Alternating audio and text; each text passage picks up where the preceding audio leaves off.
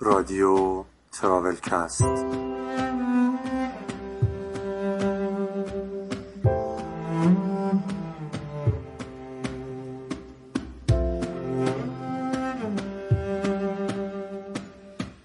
سلام. من مجید قربانی هستم و شما در اپیزود یازدهم رادیو تراولکست. این سومین و آخرین قسمت مربوط به قهوه است. که توی دو قسمت قبلی داستانهای پشت پرده پیدایش قهوه و گسترش اون رو تعریف کردیم.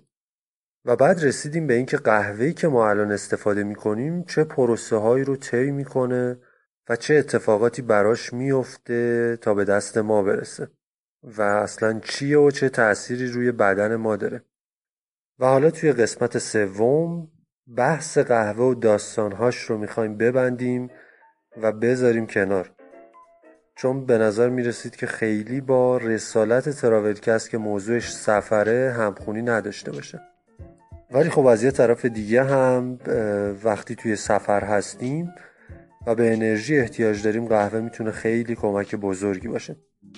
توی این قسمت با جواد اکبری قهرمان مسابقات ملی باریستای 2017 ایران هم سفر میشیم تا برسیم به سئول کره جنوبی. این رو هم اضافه کنم که برای مسائلی مثل همین قهوه و چیزهای بی ربط به سفر قراره که یک پادکست دیگه با اسم و شکل و شمایل متفاوت منتشر کنیم که هر مسئله‌ای که کنجکاوی خودمون رو قلقلک داده بررسیش کنیم با هم دیگه در میونش بذاریم تا ببینیم چیه و اون نتیجه‌ای که می‌خوایم رو به دست بیاریم. حالا برگردیم سر اپیزود خودمون با داستان باریستا و سئول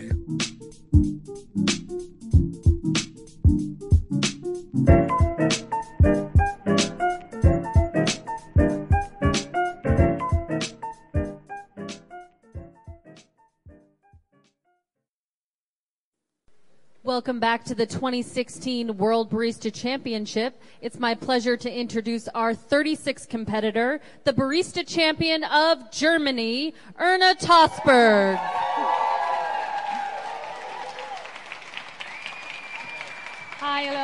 Nice to meet you. Thank you. Are you ready? Yes. Comfortable? Yes. Let's do this. Time. Good morning, judges. Welcome. My name is Erna, and I proudly present you today the result of a new variation of the natural processing method that promises us sweet, clean, and bright naturals. I think this is super exciting because it offers us an environmentally friendly processing method and also a very friendly cup to the customer. Here you go. I will, I will show you how this processing works here on stage with the help of blueberries. I will tell you all about it later. So the coffee I'm serving you today is called the Black Unicorn. It was produced in Costa Rica by the Cumbres del Poas, and it was grown in the Central Valley at an elevation of 1300 to 1500 meters.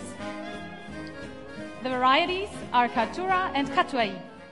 احتمالا شما هم مثل من تا حالا چیزهایی درباره موج سوم قهوه قهوه اسپشیالیتی و اینجور چیزا شنیدید حالا می‌خوایم ببینیم موج سوم قهوه چیه که انقدر صداش در اومده. اما قبلش باید ببینیم که خب موج اول و دوم چی بودن. دهه 1960 زمان شروع گسترش قهوه توی عصر جدیده و همه می‌تونستن قهوه رو به راحتی توی خونه یا محل کارشون داشته باشن که حضور قهوه فوری و آماده توی این دوره خیلی خیلی موثر بوده. و معروفترین برندهای اون زمان هم فولجرز، مکسول و نستله بودن. توی این موج خیلی کیفیت قهوه اهمیتی نداشته اصولا خوب هم نبوده.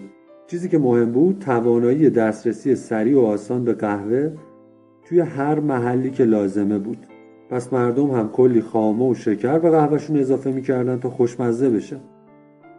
در 31 مارچ 1971 توی شهر سیاتل واشنگتن یه معلم انگلیسی به اسم جری بالدوین یه معلم تاریخ به اسم زو سیگل اگه اسمشو درست گفته باشم و یه نویسنده به اسم گوردون بوکر که هر ستاشون فارغ التحصیل دانشگاه سان فرانسیسکو بودن یه کافی شاپ راه میندازن. و بعد از چند تا اسم می‌رسن به اسم سراشپز میت توی کتاب موبیدیک استارباکس. استارباکس آغازگر موج دوم قهوه بود که کافی شاپ ها رو تبدیل به یک تجارت بزرگ کرد و بعد از یه مدت شروع به گسترش خودش کرد تا جایی که توی سال 2018 یعنی همین امسال تعداد کافی شاپ های زنجیره استارباکس به عدد 28218 عدد می‌رسه. این موج قهوه با کیفیت تری رو ارائه می‌کرد و البته چیزهای جدیدتری هم داشت مثل فراپاچینو که دل مردم و برد و کلی هم طرفدار پیدا کرد. از اونجا بود که قهوه با رست دارک و اسپرسو شروع کرد به قهوه هر روزه مردم تبدیل شدن. از یه طرف دیگه هم مردم درباره دونه قهوه و چگونگی دم کردن قهوه مثل فرنچ پرس بیشتر یاد گرفتن.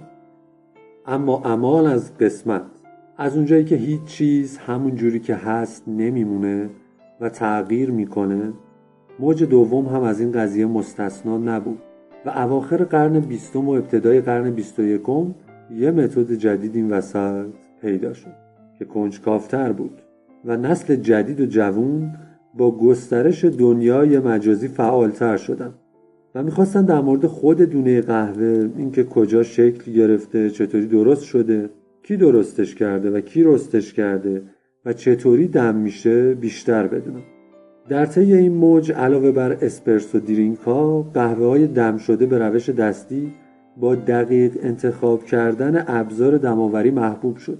شاخصه بارز در مورد قهوهشون هم کیفیت بالای دونه قهوه و رست لایت قهوه بود. توی موج دوم می‌گفتن که این قهوه مال فلان کشوره و فلان خصوصیات شیمیایی، فیزیکی و تعمیر رو داره. اما توی قهوه موج سوم اسم مزرعه و سایر اطلاعات مربوط با اون رو میارن که یعنی قهوه فلهی خریداری نشده و توی انتخابش خیلی دقت شده. توی این موج تجارت مستقیم و بدون واسطه یک اصله و مستقیما قهوه رو از مزرعه دار می‌خرن نه دلال. و البته که توش مسائل زیست محیطی و اقتصادی مبدع هم مورد توجه بسیار قرار می‌گیره. این نکته رو هم باید اضافه کنم. که بر اساس مقیاس SCA یا Specialty Coffee Association که یک مقیاس صد درجه قهوه موج دوم تحت لیبل درجه تجاری قرار می‌گیره و امتیازش باید بالای 60 باشه. اما قهوه موج سوم درجه اسپشیالیتی می‌گیره که باید امتیازش 80 یا بالاتر از 80 باشه. این خودش نشون دهنده اهمیت کیفیت توی قهوه موج سومه.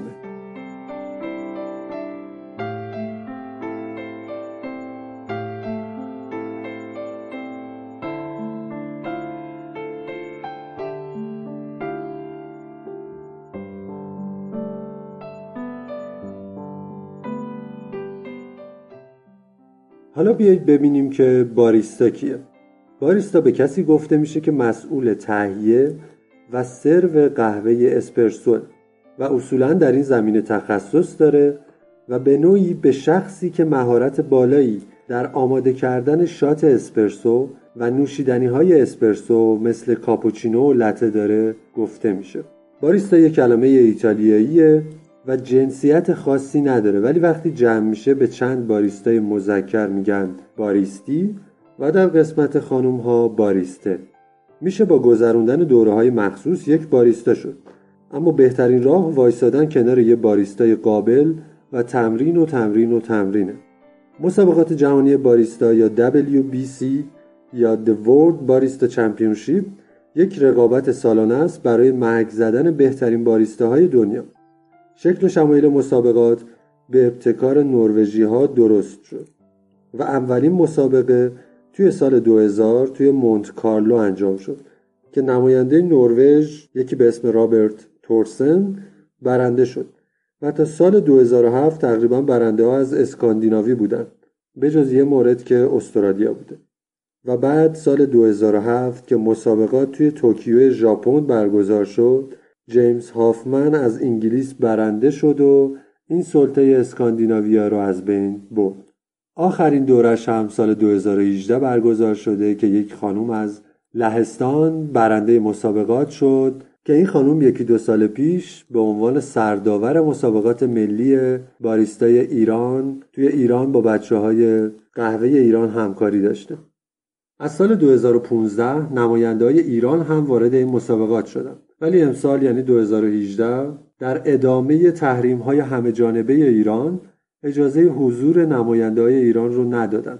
آخرین نفری که از ایران توی این مسابقات شرکت کرد کسی نبود جز جواد اکبری که دل پرگله ای از این مسابقات و داستانهاش داشت. با جواد هم صحبت شدیم تا ببینیم داستانهاش چیه و چطور جذب قهوه و باریستایی شد. این شما و این جواد اکبری. سومین نماینده ما در مسابقات جهانی 2017 سئول کره جنوبی حضور پیدا می‌کنه کسی کسی نیست جز جناب جواد خب جواد جان سلام. ممنون که دعوت ما رو قبول کردیم اول خودتو برای ما معرفی کن و بعد برسیم به اینکه چطور شد که با این کار آشنا شدی و داستان پشت قضیه آشناییت با قهوه و جذب شدن به باریستایی تا حدی که به عنوان شغل انتخابش کنی چیه؟ سلام جواد اکبری هستم. متولد 22 461 تهران. تقریبا می‌تونم بگم سال 82 آخرای 82 ابتدای 83 بود که در راستای کارهایی که بلد بودم انجام بدم. از یه آگهی رفتم هتل دورسا تهران به میدون فردوسی برای تو بخش در استخدام تو بخش اداریش و دفتری و این چیزاش. قسمت منابع انسانی. بعد همین که منتظر بودم تا نوبت مصاحبم بشه خب بوی قهوه خیلی خوبی توی لابی هتل پیچید و و من گفتم حالا تو این time برم یه قهوه بخورم. با اینکه خیلی هم قهوه خور نبودم نهایتش اون موقع نسکافه چیزی کافی میتی در این حد بود که بعدش موقعی که مراجعه کردم به اون قسمت و دیدم چقدر فضای خوبی هست و چه جنب و جوشی هست و چه اتفاقای خوبی داره اونجا میفته. یه درصد پیش خودم گفتم حالا یه سوالم بکنم ببینم شاید این قسمت هتلم نیرو بخوان و و بتونم یه قسمت در واقع مشغول به کار بشم. موقعی که پرسیدم از مسئول و مدیر اون قسمت گفت که خب ما ظرفشور احتیاج داریم و نیروی ساده که کار نظافت انجام بده کار خدماتی انجام بده تو این قسمت که یواش یواش که در واقع کارم یاد بگیره. بعد دیگه اصلا نرفتم دنبال در واقع اون قسمتی که برای آگهی اومده بودم و همونجا در واقع صحبت کردم و مشغول کار توی کافه شدم. یواش یواش خب شک زدن و چیزهای دیگه یاد گرفتم تو سالن کار کردن و یاد گرفتم همونجا.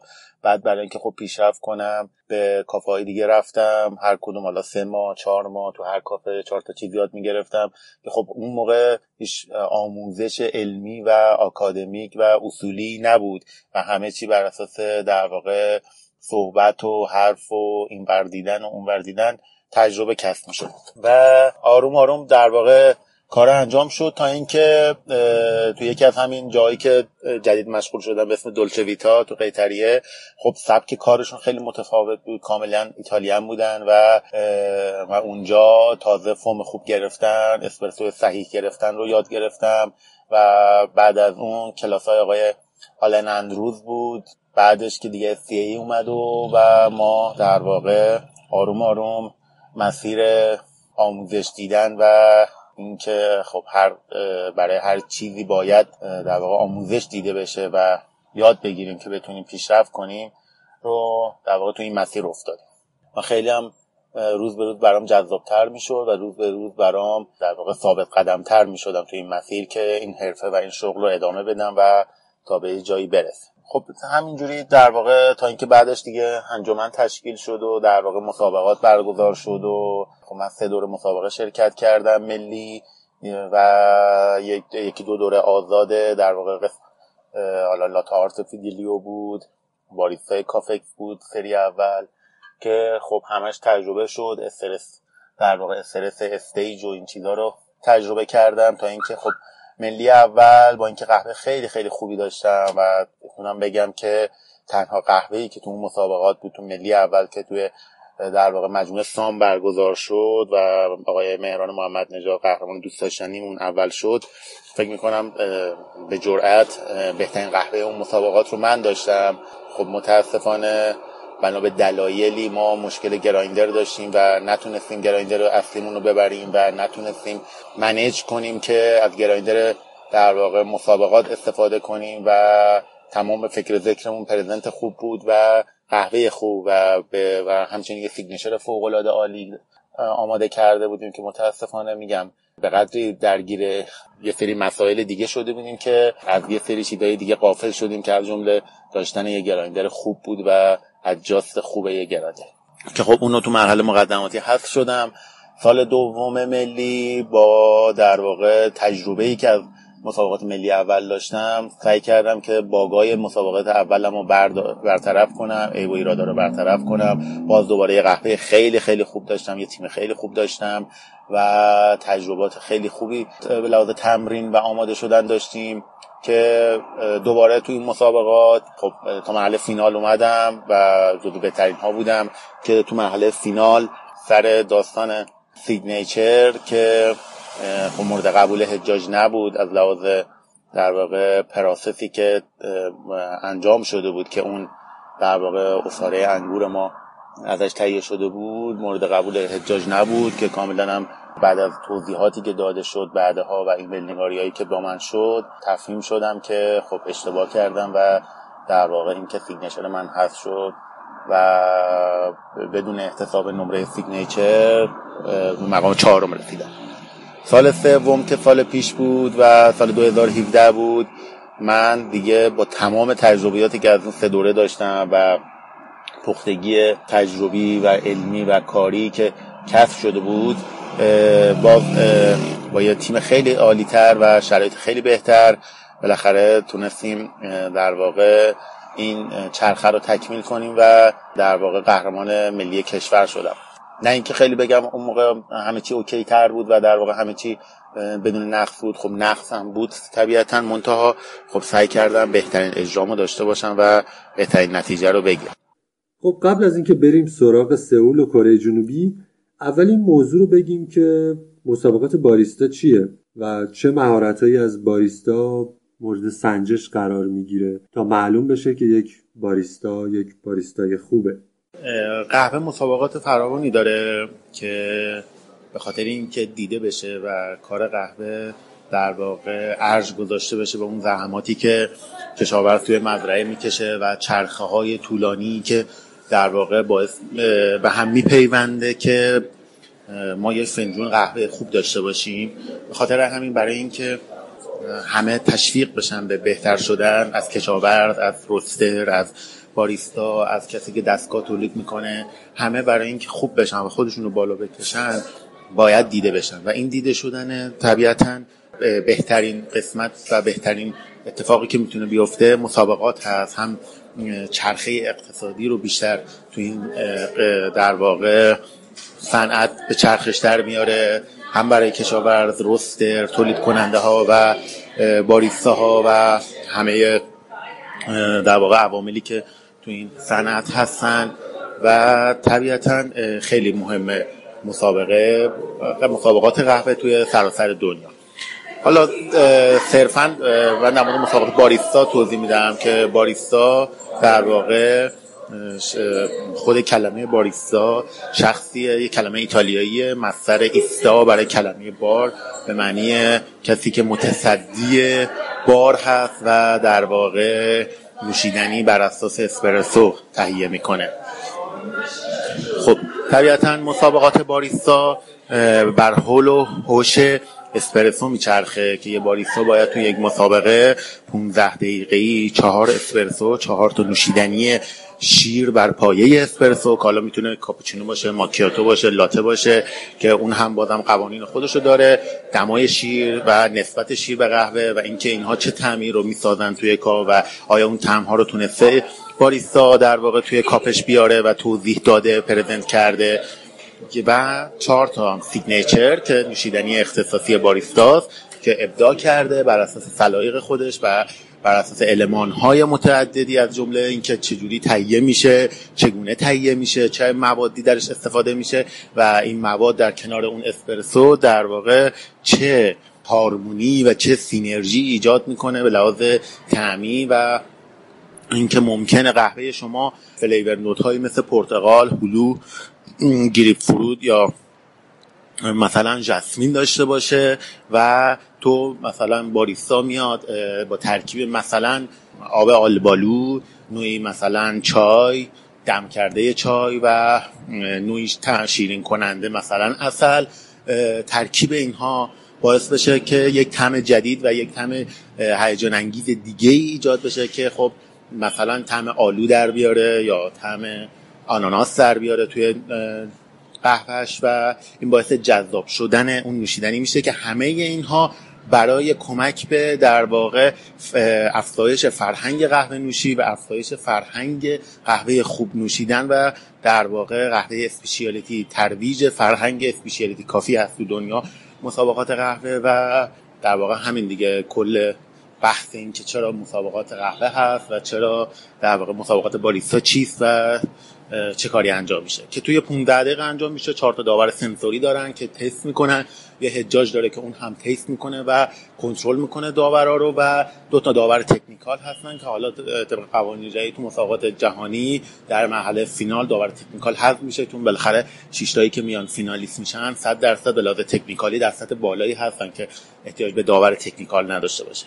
این 6 الی 7 نفر داور در واقع score sheet هاشون رو بر اساس قوانینی که درج شده داخل score sheet شون رو پر می‌کنن نمره دهی می‌کنن note میدن و کامنت میدن و در backstage همه اینها رو به شور میشینن که خب به یک در واقع کالیبر کالیبراسیونی برسن که بتونن در واقع یک نمره متعادل و مناسبی بر اساس اون چیزی که باریستا ارائه کرده بهش بدن. و در پایان خب طبیعتا باریستایی که بتونه بیشترین نمره رو داور گرفته باشه تو مسابقه موفق میشه.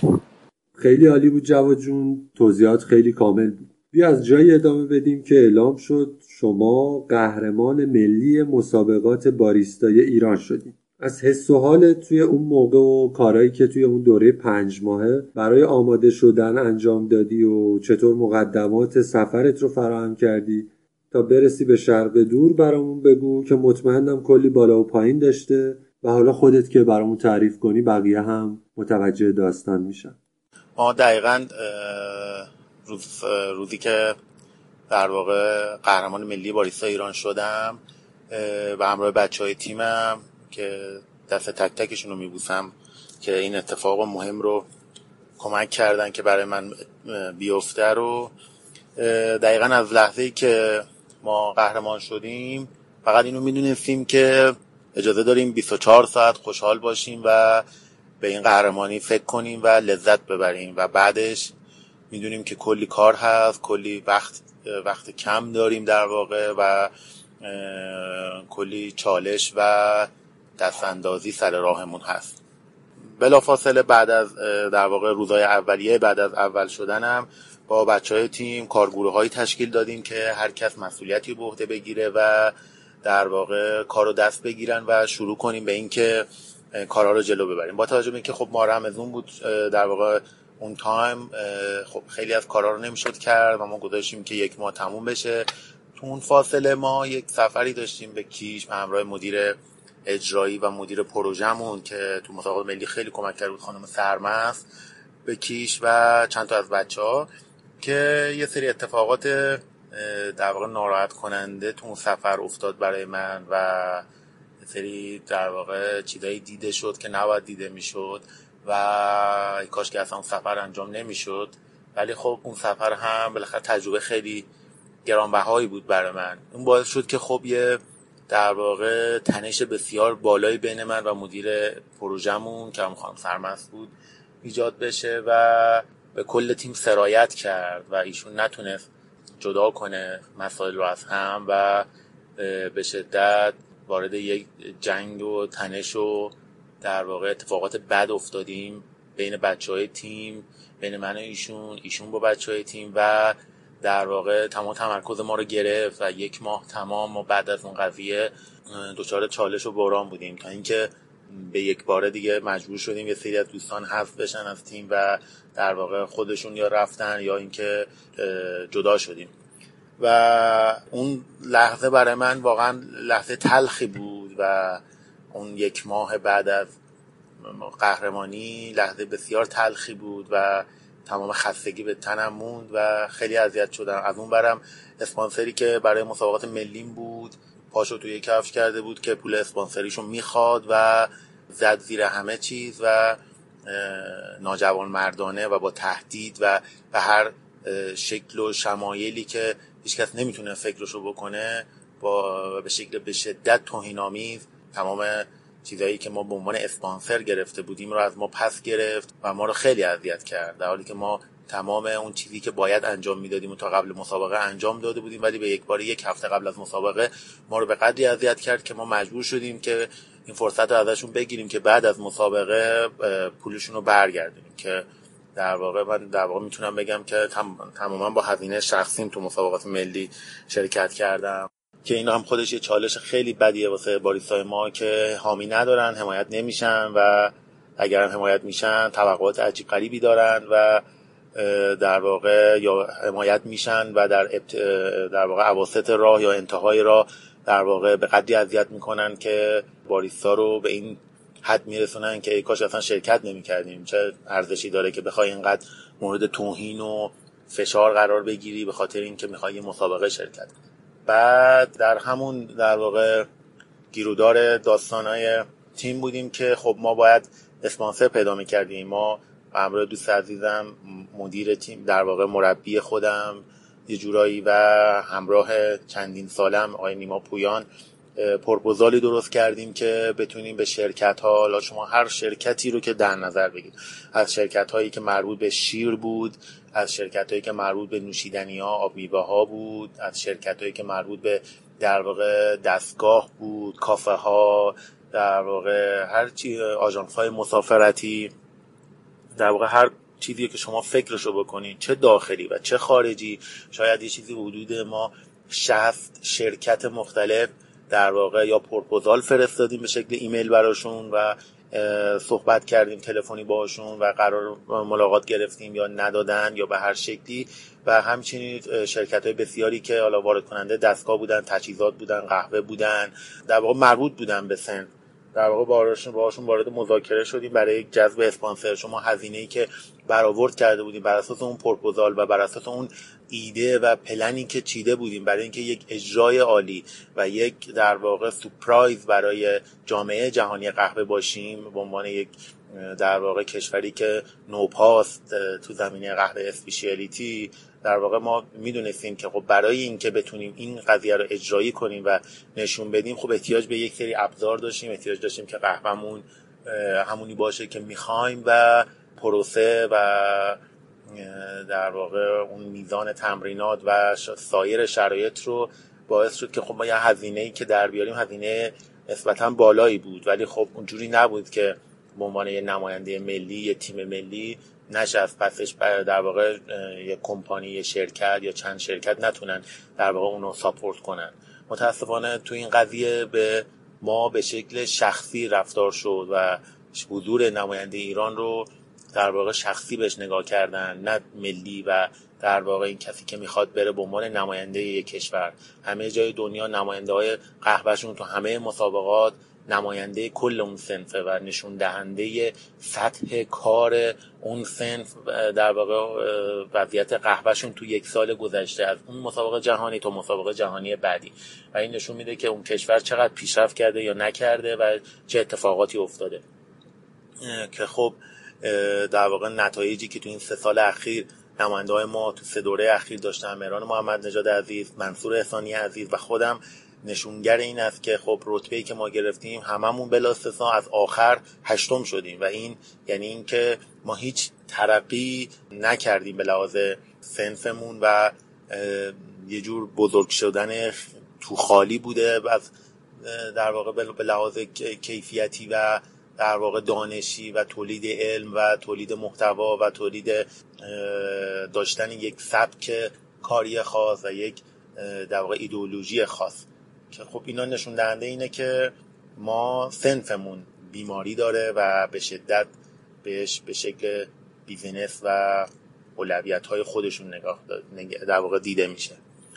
خلاص اینکه ما برای جذب اسپانسر و برای اینکه بتونیم از هزینه ای که در واقع می‌تونیم از اسپانسر بگیریم برای اینکه تمام اون ایدولوژی و پلن خودمون اجرا کنیم خب خیلی طول کشید. یعنی ما از خورداد از 25 ششم خورداد که در واقع مسابقه تموم شد تا در واقع آخر شهریور چیزی حدود سه ماه خورده ای ما در واقع طول کشید تا اسپانسر پیدا کردیم که در نهایت اسپانسر هم پیدا نکردیم. اسپانسر ما در واقع کافه ای بود که من قرار داشتم راه اندازیش رو در واقع گرفتم و یه مبلغ روی هزینه راه اندازیش اضافه تر به ما پرداخت کردن که لطف کردن. مجموعه کافه صدار کافه روسری صدار که الان درونش مشغول هستم به عنوان در واقع کیوسی اون تاریخ اومدن در شرایطی که هیچ که حمایت نکرد دست ما رو گرفتم کامل تمام مبلغ هزینه البته plan C ما رو تقبل کردم plan A و plan B دیگه به لحاظ time ی حتی اگر هم مبلغش در واقع تهیه می‌شد و به دستمون می‌رسید تامین می‌شد. دیگه قابل اجرا نبود چون دیگه time ی نبود تا مسابقه جهانی دو ماه دو ماه و نیم time ی نبود که بشه اون پلن رو اجرا کرد. و طبیعتا ما رفتیم رو plan B و plan C که خب plan C رو قابل اجرا بود. در حین همین داستان هایی که ما داشتیم برای جذب اسپانسر و مشکلات درون تیمیمون همزمان من با کشاورز خودم آقای Jamison Savage Finca Deborah که Morgan Geisha هم داشتم در حال صحبت بودیم و ایمیل نگاری که خب ما آخرین harvest شون رو می‌خواستیم برای مسابقات جهانی که کاملا موافقت کرده بودن ایشون و شرایط داشت خوب پیش میره و ما تمام presentation و اون performance ی که قصد اجرا داشتیم و پلنی که چیده بودیم به لحاظ signature نسبت نوشیدنی ها و اون کاری که قرار انجام بدیم رو رو اون قهوه بستیم و تمریناتمون رو من همزمان باهاش با همه سختی که داشتم با همه دست هایی که تو تمرینات داشتم و در واقع تیم از هم پاشیده ای که داشتیم در واقع جلو می بردم منتها داستانی که این وسط پیش اومد با توجه به قراردادی که بین این کشاورز و پروژکت اورژین استرالیا که آقای حبیب نامی هستن و آقای ساشا مسئول در واقع این نهاد هستن به عنوان در واقع نهاد نوپای از فارم تا کاپ قهوه که پروژه گورجین نام داره. مسئولیتش به عهده در واقع تمام در واقع برداشت اون سال رو که فینکا دبورا بود و مورگان گشاب رو به کامل خریداری کرده بودن که نماینده خود استرالیا هم از اون قهوه قصد استفاده کردن داشت و در واقع برنامهش رو اون بسته بود چون ملی هم با اون قهوه قهرمان شد. همونطور که من ملی با اون قهوه قهرمان شدم و در واقع طبیعتا با همون پلن و حالا بهتر شدن قضیه و جدیدتر شدن هاروست و بهتر شدن و در واقع یوزر شدن سیستم رستمون ما دنبال این بودیم که خب همون قهوه رو استفاده منتها خب توی ایمیل نگاری هایی که با Project Origin داشتیم برای تهیه قهوهمون خب مدام اینا تاریخ های مختلف می‌دادن برای اینکه قهوه رو تحویل به ما بدن green bean رو تحویل ما بدن که که بعد از اینکه خب مدام هی تغییر پیدا می‌کرد و ما time مون رو داشتیم از دست می‌دادیم ما دیگه آخرین time در واقع در سی سپتامبر بود که قرار بود bean به دستشون رسیده باشه و خودشون آقای سمکورا روستر اونا کافی برای ما طبق برنامه ریزی که بهشون داده بودیم و طبق پروفایل روستی که ازشون خواسته بودیم و در واقع مشاوری هم که خودشون داده بودن قرار بود که ما در واقع ایشون برای قهوه اون رو رست کنه توی سه پارت که پارت آخر رو با خودشون بیارن استرالیا چی سئول که به همراه تیم استرالیا بودن و تمام ایمیل نگاری و سند و مدرکش هم موجود هست که ما این کار کرده بودیم. منتها خب در واقع سی سپتامبر شد قول و قراری که به ما می‌دادن. هفته اکتبر هفته اکتبر شد 19 اکتبر 19 اکتبر شد 30 اکتبر و ما دیگه دیدیم مثلا تایمی نداریم که بخوایم این کار رو بکنیم. تمام هزینه مالی این قضیه هم دست و در اختیار آقای آریان آقاجانی توی استرالیا ونسیون کافی روستری بود که برای اینکه ما مشکل در واقع انتقال وجه هم نداشته باشیم من از قبل به شکل نقدی و کامل داخل ایران بهشون تحویل داده بودم که اومده بودن و در واقع در اختیارشون بود که بلا فاصله که اونا کافی اعلام آمادگی کرد برای ارسال ما همونجا پولشون نقدی بهشون آقای آریان پرداخت کنه که در واقع هیچ ای نداشته باشیم. بنابراین همه چی خیلی با برنامه و خیلی دقیق داشت پیش می‌رفت که تا خب این بدقولی اونا کافی و در واقع مدام عقب افتادن و بهانه این که توی گمرک استرالیا گیر کرده و قهوه به دستشون هنوز نرسیده گیریم این که بخوان رست کنن و طبق پارت ما طبق تایم بندی ما به دستمون برسه رو در واقع بالا پایین شد و عقب افتاد و ما دیگه توی در واقع دو هفته مونده به مسابقات جهانی دیگه نمی‌تونستیم ریسک کنیم چون احتمال این که بدون قهوه بمونیم همون اتفاق بدی که برای منصور سال قبل افتاده بود منصور احسانی نمی‌خواستیم این اتفاق هم برای ما بیفته دوباره و ما بدون قهوه بمونیم. در نتیجه طی تصمیمی که با نیما گرفتیم توی تیم و شرایط رو بررسی کردیم به این نتیجه رسیدیم که بریم رو پلن دیمون که یه قهوه دیگه بود. نه اینکه اون قهوه قهوه بدی باشه قهوه فوق العاده عالی بود و در واقع قهوه سال بود. یه جورایی چون نماینده هنگ کنگ هم آقای کاپوچیو با در واقع لات 72 نشرال Gesha Village نفر سوم جهان شدن امسال تو همون مسابقات. ما اصلا نمی‌خوایم بگیم که قهوه قهوه بدی بود ولی خب شما موقعی که یه پلنی رو میچینی و یه signature تو در میاری با یه قهوه دیگه و شرایطی دیگه presentation اون قهوه همه چی عوض میشه و تو فاصله دو هفته مونده به مسابقات جهانی تو مجبوری همه چی تو عوض بکنی و, و کل presentation تو عوض کنی و تمام time من تو اون دو هفته آخر رفت برای حفظ کردن presentation رفت برای در واقع در آوردن presentation رفت برای اینکه performance م عوض کنم و شما فکر کنید من با دو هفته تمرین اونم نه دو هفته تمرین کامل چون همزمان باش درگیر گرفتن کارهای ویزا بودیم درگیر در واقع رزرو جا و اینکه موقعیت location ی جایی که می‌خوایم بگیریم با محل برگزاری OK باشه نباشه همه این داستان ها رو چون تیم به هم پاشیده ای داریم و مدیر نداشتیم و در واقع خودم باید همه این کارا رو انجام می‌دادم و همزمان هم تمرین پرزنتیشن و حفظ کردن بود و همین کارا.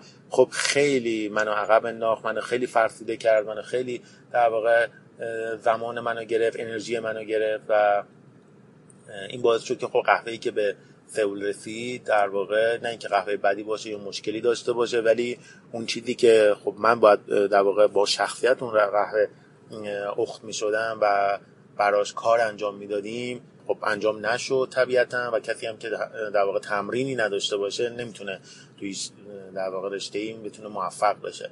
ما برای ملیمون خب یک ماه تمرین کامل و وافی و کافی با presentation کامل و signature کامل و قهوه‌ای که دستمون بود و همه شخصیت اون قهوه در اختیارم بود و می‌دونستم که در واقع فلان روز از رست این قهوه گذشته چه رفتاری انجام میده و کامل در واقع مسلط بودم رو اون قضیه. ولی برای جهانی به هیچ وجه در واقع تمرین خوبی نداشتیم و و ما رو در واقع به این رسون که ما بریم فقط اونجا و یه نمایشی داشته باشیم که خودمون رو حداقل راضی کنیم از اینکه تا اینجا اومدیم با همه سختی ها با همه مشکلات با همه سنگ اندازی ها که ولی پاپس نکشیدیم. صرفا همین بود ولی حالا در مورد ویزا و اینا زیاد مشکلی در مورد ویزا نداشتیم. خدا رو شکر چون اسپانسرمون هزینه حالا مالی اینکه ضمانت بانکی باشه و کارهای اداریمون رو انجام دادن و همراه اینکه خانم آنایتا قاسمی هم تو سفارت کره خیلی بهمون کمک کردن.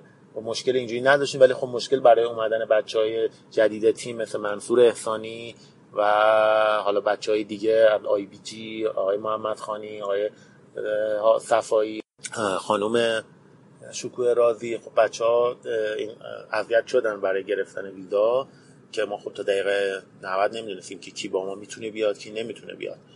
خلاصه اینکه ما این تجربه رو سه سال متمادی داریم انجام میدیم. یعنی سه سال باریستای ما تو جهانی مشکل قهوه دارن سه سال مشکل رفتن دارن. یه بخشیش غیر قابل در واقع در دسترس ما نیست دست ما نیست. ما مشکل جغرافیایی داریم مشکل تحریم داریم و اینا چیزی نیست که دیگه دست ما بر بیاد. یعنی بل بلفل و دی بای دیفالت ما اینو داریم و یه باریستایی که می‌خواد ملی شرکت کنه که با امید رفتن به مسابقات جهانی هست این مشکلات رو علاوه بر خیلی از مشکلات دیگر رو داره. حمایت نمیشیم در واقع مشکل رفتن داریم و هزار یک نکته دیگه و اینکه خودمون هم به خودمون رحم نمی کنیم حداقل به عنوان هم تیمی به عنوان هم هم زبون هم کشوری هم میهنی هیچ در واقع علاقه ای در با در واقع در باطن خودمون نیست که موفقیت کسی دیگر رو ببینیم که در واقع موفقیت خودمون هست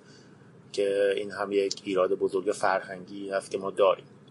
اصلا نمی‌خوام اب و ایرادای کار خودم یا باگای کاری خودم یا اشتباهات کاری خودم رو زیر در واقع لاپوشینی کنم زیر این قضایا و بگم که خودم هیچ اشتباهی نداشتم و مبرا نه همچی چیزی نیست.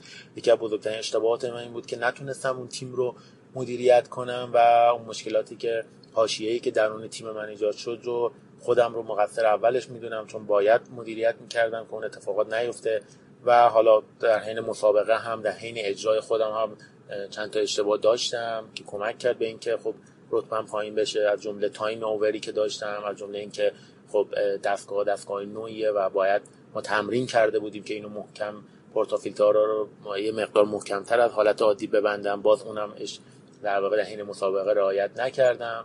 خب اینا اشتباهاتی هست که خودم می‌دونم انجام دادم و طبیعتا تجربه گرانبها و گرونی بود.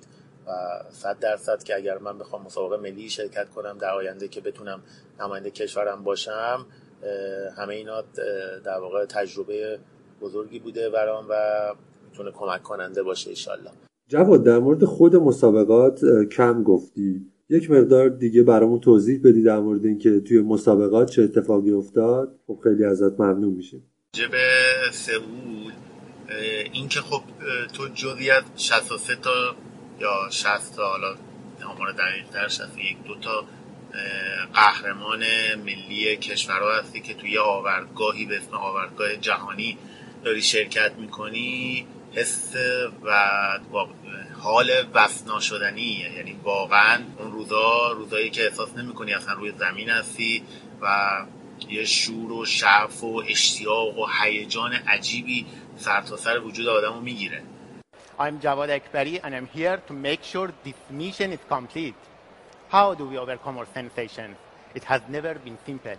We are born with many differences, cultural, lingual, environmental, and many more. These all reflect in our today by the way we live in the past.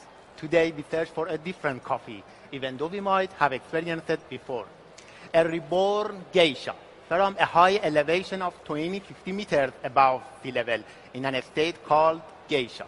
Geisha is an original variety of coffee that was discovered in the 30s in the mountains around the southwestern town of Geisha, Ethiopia. Adam Overton and Rachel Samuel began developing this coffee farm in 2011, choosing this area because of rainfall, temperature patterns, rich virgin forest soil, and an existing coffee ecosystem. All that being said, it couldn't happen if it wasn't for a precise processing system. Quantitative analysis of sugar molecules in green coffee beans that were processed in parallel, either natural or washed, revealed that the contents of these molecules have a correlation between the post-harvest and the amount of sugar compounds. This is why it is not only important where the coffee comes from, but also its process. Dear judges, for the espresso course, I will present to you a washed coffee. Washed coffee loses about 1.4% solubility compared to natural coffee. It loses half of it during fermentation and the other half due to diffusion in the water. بعد از قبل از اصلا رفتن تا اونجا ولی تو اونجا که میری ضربان قلب همینجوری شدیدتر میشه. نه اینکه اینا از استرس باشه طبیعیه. یه بخشیش استرس باشه ولی خب برای همه هم هست این قضیه. ولی بیشتر هیجانه و یه هیجان جذاب و دوست داشتنی. منتها خب تو اگر به کار خودت ایمان داشته باشی و بدونی که همه اون چیزی که می‌خواستی انجام بدی رو برات داری انجام میدی طبیعتا تبدیل به لذت میشه این قضیه و حتی اگر نتیجه دلخواهت هم نگیری ولی اون کاری که می‌تونستی انجام بدی و دوست داشتی انجام بدی و انجام دادی رو در واقع پیش وجدان خودت و تو روح و روان خودت حس خیلی خوبی بهت میده. منتها خب چون ما در واقع موقعی که رسیدیم اونجا می‌دونستیم که در واقع اون اتفاق خوب و اون کاری که باید انجام بدیم رو و دوست داری انجام بدی رو نمی‌تونی انجام بدی به دلایل متعددی که خب ذکر شد و طبیعتا همش با افسوسه. یعنی اونجا همش میگه ای خدا اگر این اتفاق افتاده بود اگر این انجام شده بود اگر اون نفر تو تیم این آسیب رو نمی‌زد اگر اون نماینده پراژکتورجین خلف وعده نمی کرد اگر اگر اگر همه اینا باعث میشه که اون لذتی رو که باید ببری رو نمی‌بری و همش افسوس می‌خوری. ولی همیشه پیش خودم میگم خدا رو شکر می‌کنم که بالاخره رفتم و در واقع مزد زحمات و تلاش های چندین سالم رو گرفتم. حضور تو مسابقات جهانی حتی اگر نفر آخر هم بشی تجربه بسیار بسیار گرانبها و گرانقدریه که خیلی ممکنه سالها طول بکشه تا یک نفر بتونه این تجربه رو به دست بیاره. تو هر رشته حضور تو مسابقات جهانیش و توی اون لول و اون سطح و دیدن و حضور و هم صحبت شدن با قهرمان های کشورهای مختلف با کافیلاورا با بزرگای سنفت با قهرمان های سالهای گذشته و سال همون سال اینا همه نشون دهنده در واقع یک شرایطی هست شرایط خاصی که دیگه شاید اتفاق نیفته به این راحتی ها و به این زودی ها. و این خب خیلی لذت بخش بود و من سعی کردم نهایت استفاده رو ببرم و در واقع هر چیزی رو که می‌تونه برای من تجربه کنه رو به دست بیارم. من عین سه روز بعد از دور مقدماتی هم که در واقع بک استیج قهرمان های کشورهایی که به مرحله بعد راه رفته بودن رو می‌رفتم تو بک و فقط نظارگر کارهایی بودن کارهایی که اونا می‌کردن بودم که خب همش این تجربه است که هر کسی حتی نحوه این که نوع چمدونی که وسایل رو توش جاسازی کردن نوع جاسازی که کردن از کشورشون تا اونجا آوردن و و هزار و یک نکته دیگه که اینا همه در واقع باعث شد که نهایت استفاده رو ببرم از حضور. تو مسابقات. و حالا در مورد خود در واقع استیج و اینا که خب همش هیجانه. یعنی یک هیجان عجیبی که شما موقعی که میری رو استیج دیگه دور تا دورتون نمی متوجه نیستی که چه اتفاقی میفته و فقط خودتی و داورایی که اونجا هستن و, و ابزاری که داری باشون کار می‌کنی. و خیلی لذت بخشه. خب این لذت بخش می‌تونست برای من خیلی دوچندان باشه اگر شرایط برام اوکی پیش میرم و درست پیش میرم ولی باز خدا رو شاکرم که حضور داشتم. در مورد شهر سئول هم مردمانی به شدت تمیز و مقرراتی و با نظم ولی یه چیزی که خیلی عجیب بود این که من خیلی کم دیدم که مثلا توی متروشون توی اتوبوساشون تو مکانهای عمومیشون کتاب بخونن یا با هم صحبت کنن و بیشتر تو گوشی هاشون بودن. یه ذره جالب بود برام فکر نمی کردم خود بحث جغرافیایی سئول خیلی خیلی شبیه در واقع بعضی از مناطق و بعضی از های تهران هست و لحاظ ظاهری و در واقع معماری. منتها خب چندین برابر تمیزتر و در واقع چندین برابر به لحاظ نورپردازی و حالا عناصر زیباسازی شهری زیباتر. از لحاظ کاری که شده بود و خب چون بالاخره کشوری بود به لحاظ جغرافیایی خب کمتر گرد و خاک و آلودگی هوا اصلا نداشتیم و خیلی تمیز بود در کل. چیزی که خیلی جالب بود برای من تمیزی بیش از این شهر خب شهر خیلی گرونی هم بود. شما هر چیزی رو که خب تهران اون تایم داشتیم اگر می‌خواستیم اونجا معادلش رو بگیری یه چیزی حدود چهار برابر نرخی بود. مثلا اگر آب معدنی رو اینجا اون موقع هزار تومن می‌گرفتی خب اونجا چهار هزار چهار هزار خورده ای باید براش پول می‌دادی یا کرایه ماشین یا هر چیزی که تو این در واقع بخوای حساب location ی هم که گرفته بودیم ما چون تمام خیلی دیر مجبور شدیم به خاطر اینکه خود دیر اسپانسر پیدا کردیم تمام در واقع هتل هایی که هتل ها و هاستای hostel هایی که در واقع با شرایط بودجه ما OK بود اطراف محل برگزاری مسابقه و خیابونای اطرافش و منطقه اطرافش همه پر شده بود و فول بود و تو اون تایم به هیچ وجه ما چیز خالی رو نمی‌تونستیم پیدا کنیم و بنابراین یه منطقه که حداقل یک ساعت راه بود تا با یک ساعت با مترو توس راه بود تا اونجا رو مجبور شدیم انتخاب کنیم. با این حال خیلی خوشحال بودیم چون جای خیلی خوشاب و هوایی بود و جزو مناطق بالانشین سئول بود. جالب این که صاحب اون ملک در واقع خونه سخابه با همه امکانات و خیلی تمیز و خوبی بود که خب در اختیار خارجی ها قرار می گرفت ما رو برد و اون منطقه رو نشون داد جای تفریش و اینکه کجا سوپر خرید بکنیم چی رو از کجا بگیریم و در واقع پارک نزدیک ما رو نشون داد. جالب بود که تو همون کوچه که در واقع ما بودی خونه رئیس جمهور وقت کره در واقع چند تا آپارتمان چند تا ویلا بالاتر از اون خونه بود و خیلی جالب بود برای ما که خب خیلی شرایط عادی محل سکونت رئیس جمهور کره بود. دیگه چیزی که بخوام بگم براتون جالبه خب یه سری منطقه دیدنی داشت موزه داشت و جالب این بود که باز ما یه استرسی دیگه که قبل از رفتن داشتیم این بود که دقیقا یکی از روزهایی که مسابقات برگزار می‌شد بین نهم تا دوازدهم نوامبر من فکر می‌کنم دهم یا یازدهم نوامبر بود که ترامپ رئیس جمهور آمریکا هم سفر به کره جنوبی داشت و هی ما نگران بودیم که حالا دوباره داستانی نشه برای ویزای ما و مشکلات این شکلی و اونجا داستانی برای اون پیش نیاد که خب خدا رو شکر نیومد و این هم جالب بود که اتفاقا یه روزی که داشتیم نزدیک سفارت امریکا رد می‌شدیم تظاهرات عجیبی هم اونجا بود و چیزی هم که خیلی جالب بود خب ما یه توی سیگنچرمون شیره خورما استفاده می‌کردیم ولی با خودمون برده بودیم. با این حال مثلا ما اونجا خیلی توی هایپرهای بزرگش هایپرهای کوچیکش گشتم. چیزی اصلا نه خرمایی دیدم و نه شیره خرمایی. شاید خوب باشه که یه ذره دوستانمون توی این سنف هم که علاقه من هستن بازار سئول و کره رو هم در نظر بگیرن. خب من اگه جای تو بودم و چون خیلی قهوه دوست دارم احتمالا یکی از شاخصه های سفرم به سئول می‌شد کافه هایی که رفتم. کافه های سئول چطور بود؟ چه فرقی با کافه های ما توی ایران توی شهرهای بزرگ مثل تهران و اصفهان و شیراز داشت.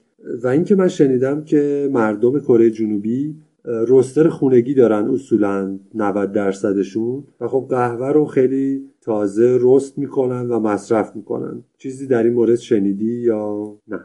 در طور با کافه های سئول چیزی که حالا با چشم دیده می‌شد و در واقع ما احساس کردیم و اینا اینکه خب خیلی تفاوتی با کافه خودمون به اون صورت ندارن. یعنی ما همونطور که یه سری کافه های خیلی سطح بالا داریم یه سری کافه متوسط داریم و یه سری کافه های در واقع تجاری و سطح پایین در واقع زنجیره ای به همین شکل هم اونجا هست و خیلی تفاوت به اون شکل شدتی نمیشه گفت. خب بحث در واقع نظم و تمیزی و مرتب بودن خیلی واضح بود تو کافه هاشون در مورد سطح قهوه‌ای که میخوردن یه مقدار بعضی از کافه هایی که حتی اسپیشیلیتی کافی سرو می‌کردن و روستری داشتن در مورد نوع روستشون که خیلی دارک در واقع روست می‌شد و خیلی در واقع به سمت تلخی و قهوه سنگین تمایل داشتن جالب بود. یه سری از کافه ها و اینکه باز هم ما کافه دیدیم که اونجا قهوه تجاری داشتن و در واقع حتی بلند استفاده می‌کردن. چند تا کافه خیلی خیلی تاپ خوبم داشتن مثل همون ایده کافی که در واقع ما توش تمرین داشتیم. یه کافه فوق العاده مجهز چند تا دستگاه رست خفن و بار خیلی قوی و شلوغ. کافه خیلی شلوغی هم بود و فوق العاده لذت بردیم از آیتمایی که اونجا بود. در کل اون تعداد کافه که تونستم برم واقعا عالی بودن و لذت بردیم. منتها خب نمیشه خیلی گفت که تفاوت زیادی شاید مثلا کره شاید چهار سال یا پنج سال از لحاظ کافه داری و سطح قهوهشون اینا اما جلوتر باشن در مورد رست هم در مورد رست خونگی چیزی نشینه و ندیدم. ولی خب رست داخلیشون چون هم تولید کننده دستگاه رست هستن و همین که تو این زمینه مسابقات ملی دارن و نماینده میفرستن خب طبیعتا یه مقدار اما جلوتر هستن. حداقل می‌تونم بگم دو سال تا سه سال در مورد رست از ما جلوتر هستن. چیزی دیگه که حالا شاید سوال بعدیت هم باشه بدم توضیح بدم. در مورد بحث غذاییشون هست که خیلی خیلی متنوع هست. کانسپت غذاییشون و در واقع تعداد فراوانی رستوران هست. خیلی بیشتر از این چیزی که در تصور بیانجامه ما در واقع رستوران می‌بینیم. حالا تو سبکای مختلف خیلی هاشون حالت سنتی خودشون هستن و غذاهای سنتی خودشون رو دارن و خیلی متنوع هست. جوری که شاید اگر بخوای هر وعده غذاییتون رو شما تو رستوران میل کنید برای اینکه همه رستوران های یک شهر مثلا مثل سئول رو در واقع امتحان کرده باشین شاید احتیاج باشه که یه چیزی حدود شیش ماه تا هشت ماه اونجا باشین که فقط رستوران ها رو چک در واقع امتحان کنید. خیلی متنوع بود سبک غذاییشون منتها خب خیلی حداقل به ذائقه من خوش نمی اومد به خاطر اینکه خب خیلی حالا یا به شکل آب پز یا بخار پز کاراشون انجام می‌شد در واقع غذا پختشون انجام می‌شد و وجود اصاره جلبک و در واقع جلبک زیادی هم که توی در واقع سوپ ها و خوراک هاشون استفاده می‌شد یه مقدار لحاظ ذائقه برای من اوکی نبود.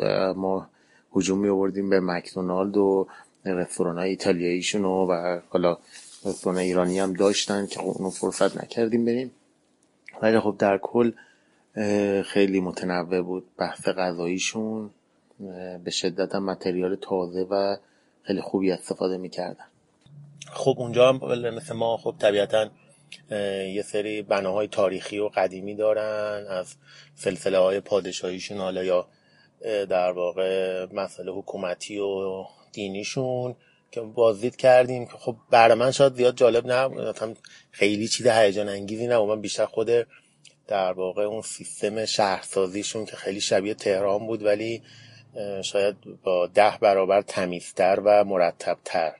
یعنی اگر جدول کشی شده بود کاملا همه چی منظم بود طبق یه قاعده انجام شده بود رنگ در رنگ بندی ها نور پردازی ها و این خیلی جالب بود برام و باز دوباره چیزی که خیلی جالب بود همون سیستم در واقع غذاییشون بود که خیلی تعداد زیادی رستوران داشتن و در واقع با سبکای مختلف که خیلی جالب بود. یه سریشون دقیقا یادآور یه سری از سریال ها و فیلم های شرق آسیایی بود که پخش می‌شد نحوه نشستن روی زمینشون برای غذا خوردن لباس های مخصوصی که داشتن برای خوردن اون غذا و یا در واقع ابزاری که استفاده می‌کردن برای میل کردن اون غذا اینا خب دقیقا یادآور یه سری از در فیلم ها و سریال های کره و شرق آسیایی بود که خیلی در واقع برامون حس جالبی رو میساخت.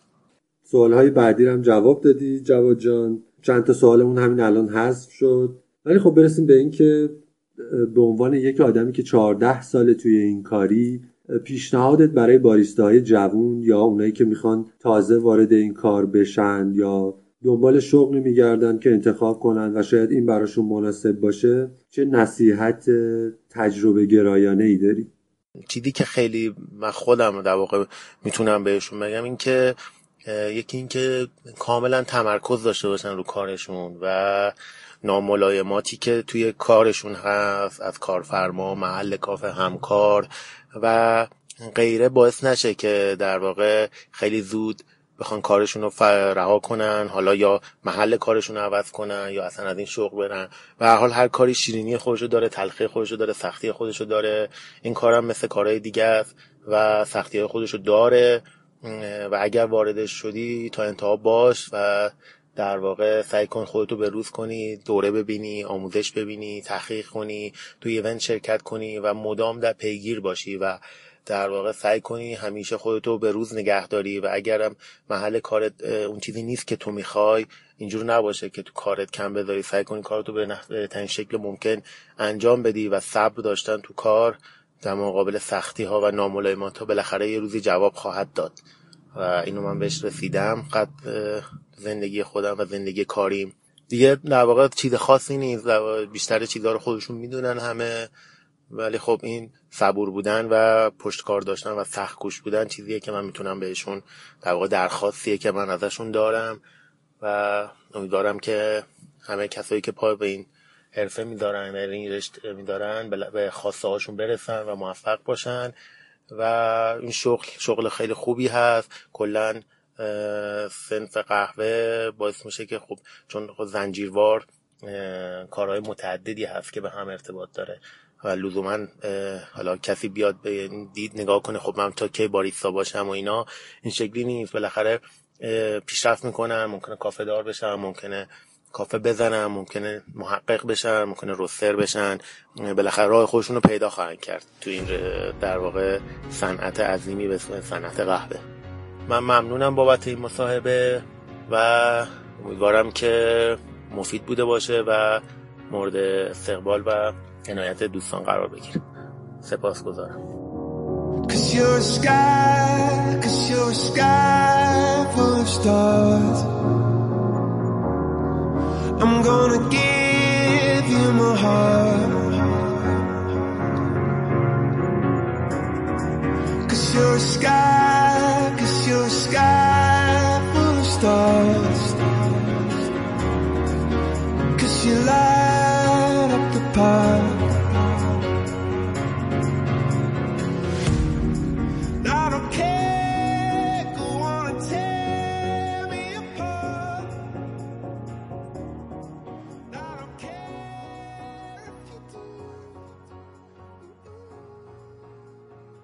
خب این هم از داستان قهوه. قبل از اینکه بخوام بحث رو تموم کنم یک مستند رو می‌خوام معرفی کنم به اسم باریستا که توی سال 2015 منتشر شده و زندگی خصوصی و حرفه‌ای چهار تا از شرکت کننده های مسابقات ملی آمریکا رو نشون میده. دیدنش خالی از لطف نیست و لینک دانلودش رو هم توی کانال قرار میدیم. لازمه که تشکر کنم از جواد اکبری به خاطر وقتش و امیدوارم که هر جا که هست موفق باشه. و همینطور از شرکت رهاور سلامت آتورینا که توی این سه قسمت به عنوان پشتیبان با ما همکاری داشتن. در هر صورت امیدوارم از این اپیزود و دوتا اپیزود قبلی لذت برده باشید. و هر پیشنهاد و انتقادی که دارید و فکر می‌کنید باعث بهتر شدن تراولکست میشه لطفا اون رو با ما در میون بذارید. اگر هم موضوعی به نظرتون می‌رسه که ارزش بررسی و تحقیق داره اون رو به ما بگید. ما خیلی خیلی خوشحال میشیم. هر جایی هم که پادکست رو گوش می‌کنید می‌تونید بر ما پیغام بذارید. ما تقریبا همه جاها رو می‌خونیم. اگر که لازم باشه جواب میدیم همون موقع اگه پیشنهادی هم باشه حتما ازش استفاده می‌کنیم. من مجید قربانی روزهای خوبی رو براتون آرزو می‌کنم و به زودی با قسمت بعدی تراولکست در خدمتتون خواهم بود. روز و روزگار خوش یا حق.